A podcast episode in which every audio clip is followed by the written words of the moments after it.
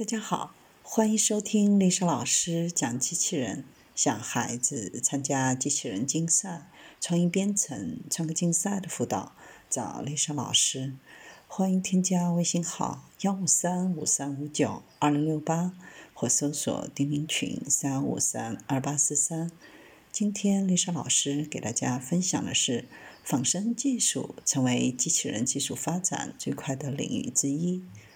近年来，仿生技术正在快速发展，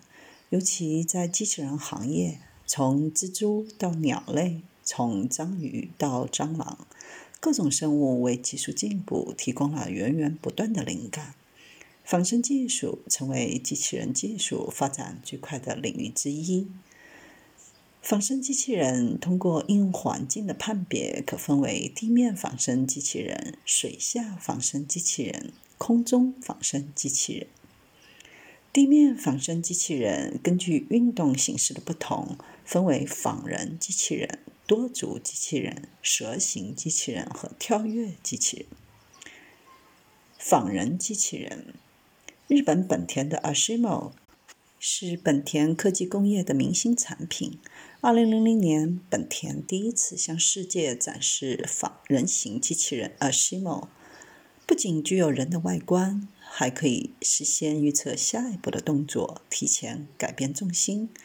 让它走起路来动作非常连续流畅，被视为第一个具有世界影响力的仿人形机器人。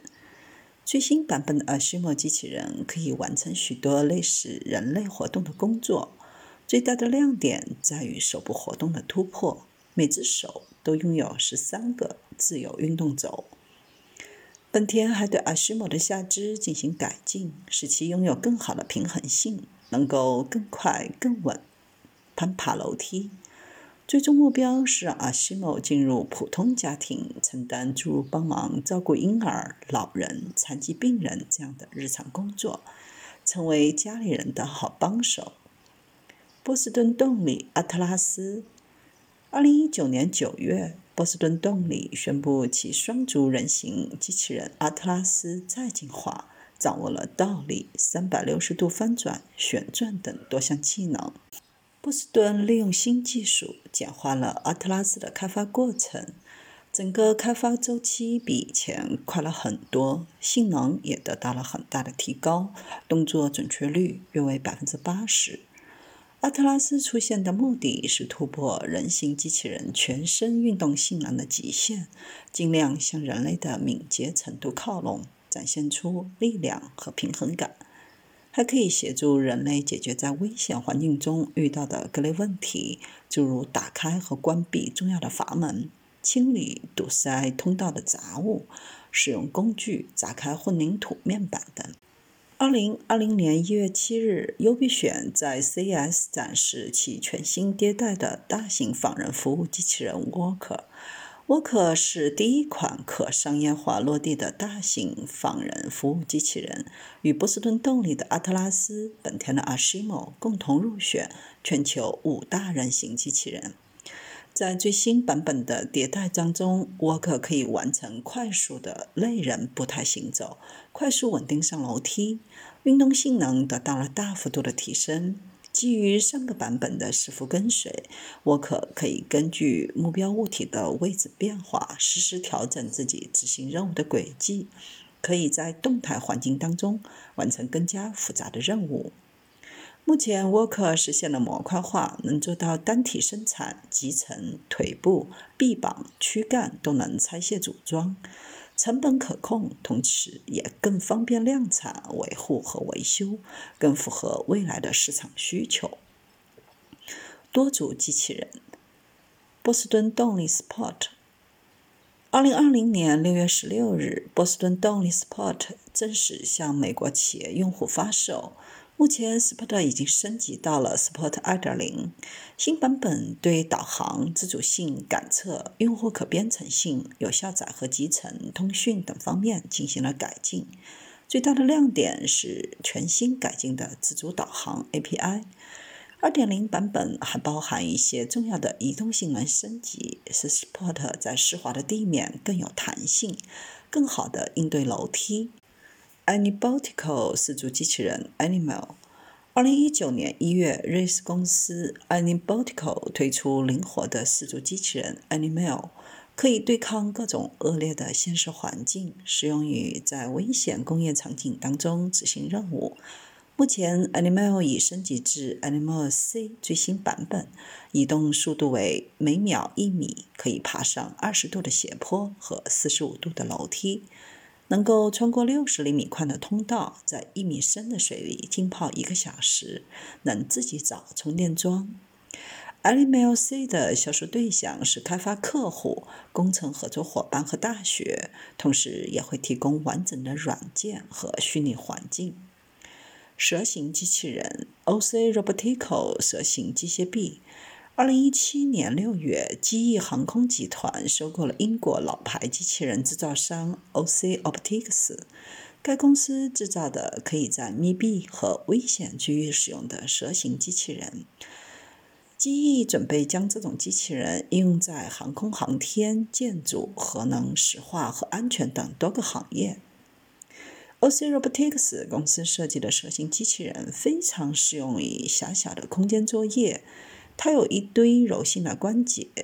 形成蛇的状态，有点像人类的脊椎。然后三根不锈钢缆绳被固定在十一节的每一节的末端，通过滑轮系统穿过前面的每一节，最后固定在一组执行器上。通过收放钢丝绳就可以控制蛇的变化。跳跃机器人 Cello 迷你跳跃机器人一次性最高可以跳到1.2米高，16公里的时速，还可以在移动的斜面上连续跳跃，甚至连跑酷中的攀墙反身跳都能做到。即使在跳跃中存在失误，Cello 也能在空中迅速摆动自己的胳膊，重新找回平衡。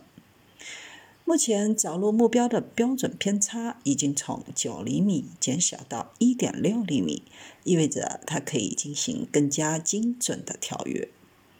水下仿生机器人，亚洲龙鱼 Robolabel GL。Robolabel GL 是国内自主研发的一款多关节仿龙鱼机器人产品。根据龙鱼的游动姿态和外观样式，依托现有流体仿真技术设计，能够像真鱼一样流畅优雅地自主移动，达到以假乱真的效果。集成了多种传感器和全局视觉控制技术，用于教育、科研、文育、海洋生物研究等多个领域。深之蓝白鲨迷你水下机器人。深之蓝白鲨迷你水下机器人属于小型工业级的 RV 缆控水下无人机，具备体积小、重量轻的特点。操作者可通过线缆连接控制箱，使用手柄搭配平板电脑进行操控，满足不同场景的使用需求。下潜深度可达一百米，覆盖大部分河道、水库、湖泊的观测需求，还可用于水下环境的检测、管道。水库勘测、打捞救助、水下拍摄和水下娱乐。空中仿生机器人 Festo BS 仿生雨燕，作为仿生机器人领域的老江湖，来自德国的 Festo 不久前发布了两款仿生机器人，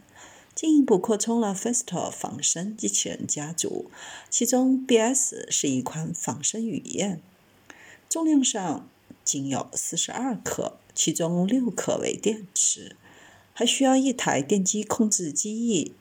两台电机驱动翅膀进行转向。目前，BS 的飞行时间有限，只有七分钟。